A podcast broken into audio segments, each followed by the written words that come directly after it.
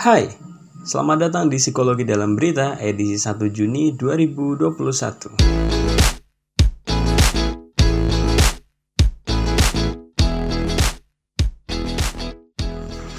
Sehabis libur lebaran ada peningkatan pasien COVID di rumah sakit rujukan COVID sebanyak 14,2 persen. Itu peningkatan yang cukup uh, signifikan banget sih dibanding sebelum-sebelumnya 14,2 persen loh. Lebih dari 10 persen. Dan Pulau Jawa itu jadi yang paling banyak berkontribusi dalam peningkatan tersebut. Ya kita wajar aja sih karena emang tradisi di Jawa yang lebih kental untuk mudik-mudiknya dibanding sama Sumatera, Kalimantan dan pulau-pulau lainnya gitu. Ya meskipun kemarin pemerintah udah ini sih udah memperlakukan pembatasan yang cukup ketat gitu loh untuk uh, melarang masyarakat untuk mudik gitu. Di mana-mana banyak titik disuruh balik. Uh, gue sendiri juga susah pulang. ada di mana-mana ada aduh disuruh balik, suruh balik. Ya nggak bisa balik ya udahlah nggak apa-apa lah. Gak mudik dulu gitu. Kayak kita juga nggak bisa menyalahkan yang mudik juga sih kalau dari peningkatan ini. Karena ya apa ya istilahnya masyarakat kita kan lebaran sebelumnya lebaran yang sebelumnya ini gitu loh. Itu kan juga nggak boleh balik ya. Lebaran ini nggak balik lagi mungkin rasanya kayak agak gimana gitu. Akhirnya ya, ya maksain untuk balik gitu. Meskipun sebenarnya cukup apa ya lebih sedikit sih uh, angka mudiknya. Kalau yang lebaran yang sebelumnya pertama lebaran pertama covid itu sekitar 33 persen itu dari dinas perhubungan tuh uh, angka mudiknya sampai 33 persen dicatat sama mereka. Kalau yang kemarin itu 7 persen. Tapi tetap aja 7 persen itu sekitar 15 juta. Masyarakat Indonesia banyak juga. Banyak juga itu itu ya. Ya mau gimana lagi gitu kan. Tapi sebenarnya secara psikologis tuh gimana sih? Kalau yang diungkapkan sama Titis Nurdiana wartawan senior Kompas kenapa? Apa ya masyarakat kita tuh harus mudik gitu loh. Itu tuh karena ada kecemasan sama ketakutan dalam masyarakat. Ketakutan nggak bisa ketemu sama keluarganya. Kayak ya udah tahu lama gitu loh akhirnya. Perlu pulang. Di masyarakat kita tuh kayak ada keinginan ya seenggaknya setahun sekali lah pulang gitu untuk ketemu keluarga atau mungkin pamer kekayaan nggak tahu juga lah ya ada keperluan masing-masing intinya harus pulang gitu loh dan kalau secara apa ya lebih luas lagi sebenarnya kenapa kita harus mudik gitu loh kayak ada ada ada kayak kita mudik banget gitu loh. Secara psikologis luasnya itu manusia itu homo festivus yang berarti suka berfestival. Suka berfestival ini ada tiga intinya gitu loh. Inti yang pertama itu mengenang budaya dan tradisi lama.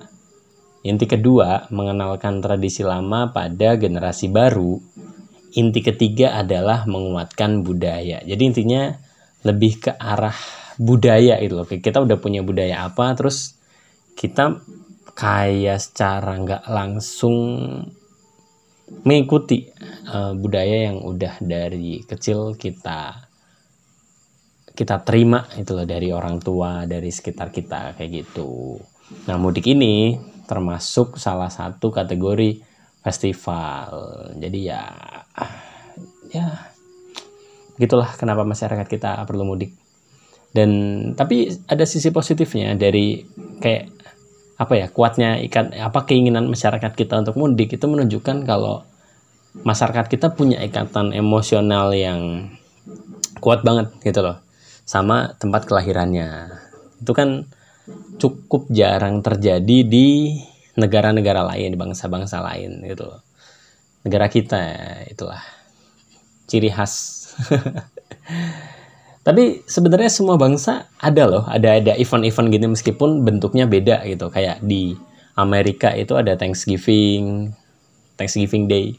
Ada di kalau di Cina itu pas Imlek, nggak tahu namanya mungkin nama-nama Cina nggak tahu apa gitu. Tapi pas Imlek kan ngasih-ngasih ampau gitu loh. Nah, pas ngasih ampau kan ya mirip sama kita ya kalau pas lebaran kita pulang kampung terus ngasih-ngasih itu kan ya angpau-angpau juga ya seperti itulah. Bentuk-bentuknya beda tapi punya punya budaya juga yang perlu dikembangkan itu. Jadi emang kita nggak bisa menyalahkan pemerintah yang melarang untuk mudik. Kita juga nggak bisa menyalahkan masyarakat yang mau mudik karena emang ada kebutuhan psikologis di sana. Gitu. Jadi ya sama-sama kita saling menjaga lah. Semoga covid ini cepat pergi gitu loh.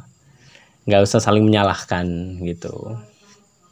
Ya udah yang emang perlu banget mudik ya mudiklah dengan hati-hati. Kalau disuruh balik ya udah balik aja tapi kalau untuk pemerintah juga ya mungkin lebih apa ya kalau dibilang mengetatkan kayak jangan deh ntar gue nggak bisa balik lagi ya begitulah Terus ada berita selanjutnya itu dari RUPS Rapat Umum Pemegang Saham dari Telkom Indonesia memunculkan nama Abdi Sleng atau Abdi Negara, salah satu personil Sleng.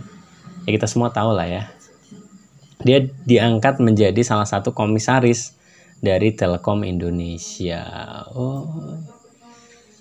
Ini beritanya cukup viral sih hari ini. Gitu kayak di mana-mana ada gitu. Di tongkrongan gue juga. Ngebahas ini itu sosokan kayak ini apa rapat paripurna kalau lagi nongkrong gitu loh kayak bahas politik bahas apa ya. Ya juga meskipun bahas cewek juga ya ya kita balik lagi ke sini gitu jadi ini tuh banyak yang nyebut banyak yang bilang bukan bukan cuma teman-teman gue doang ya yang bilang ya tapi kayak gue liat berita pun banyak yang menyebut kalau ini tuh politik balas budi gitu loh dari Presiden Jokowi ke Abdi Sleng yang udah jadi tim ses di Pilpres 2014 dan juga Pilpres di 2019. Jadi kalau dibilang balas budi sebenarnya cukup terlambat sih. Dia kan jadi pendukung dari 2014 ya, tapi baru dikasihnya ini 2021. Udah lewat jauh kayak lu dap, lu kerja keras kerja keras tapi lu dibayar pas lu udah mau kelar gitu loh lu udah mau pensiun gitu baru dibayar ya dan ini tuh tapi nggak perlu kaget sebenarnya sih karena ini udah banyak terjadi gitu loh yang politik-politik yang dibilang dibilang di, dikatakan sebagai politik balas budi ini itu karena sebelum si Abdi ini udah ada nih 10 komisaris BUMN itu yang diangkat mereka semua adalah pendukung-pendukung tim ses atau mungkin buzzer dari Presiden Jokowi itu. Dan tapi tapi keterangan dari staf khusus Menteri BUMN Arya Sinurlingga itu bilangnya dia mengatakan kalau Abdi Sleng itu dapat memberikan masukan di dunia musik untuk Telkom. Kita tahu sendiri kan Telkom bergerak di bidang digital ya seperti itu pendapat dari mereka kenapa mereka mengangkat Abdi Slang gitu. Tapi kenapa Abdi Slang kenapa enggak yang lain Isyana mungkin atau uh, siapa? Via Valen yang jadi pengisi time song. Time time song. Time song apa? Asian Game. Eh itu Asian Game ini loh. Ternyata nggak cuma Via Valen yang pas bikin lagu apa ya? Itu kan juga Abdi Slang diajak ya kalau nggak salah ya. Oh, rada lupa. Agak lupa sih.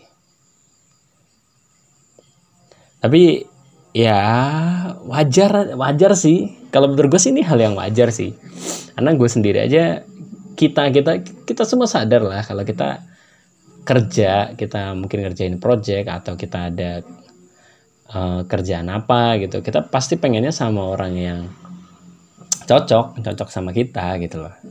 Terlebih dia akrab gitu loh sama kita gitu. Karena itu kan bikin kita jadi lebih mudah komunikasi gitu loh. Dan dengan komunikasi ini kita bakal lebih enak kerjanya gitu. Tujuan juga semakin mudah tercapai. Kalau secara psikologi sendiri ada ada apa namanya meta analisis yang di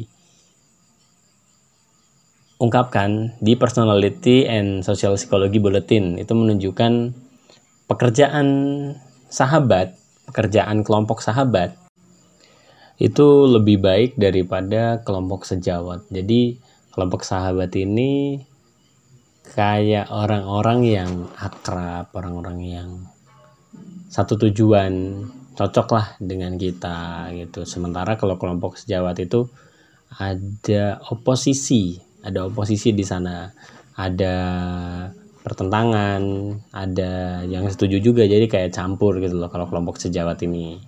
Nah, keunggulan ini cukup signifikan apalagi kalau pekerjaannya itu melibatkan ketergantungan kinerja satu sama lain. Kalau kelompok sejawat menurut gue sendiri sih agak unggul sedikit mungkin di uh, bagian ada pengetahuan kognitif, saling berbagi pengetahuan mungkin mungkin akan karena karena ada pertentangan, ada persetujuan jadi kayak banyak ide yang muncul gitu loh tapi sedikit sih kayaknya. Soalnya dari meta analisis ini menunjukkan kalau keunggulannya uh, secara umum lebih unggul lah si kelompok sahabat ini dibanding kelompok sejawat. Gitu. Namun meskipun begitu sih pemerintah tetap aja perlu menerapkan KPI yang jelas.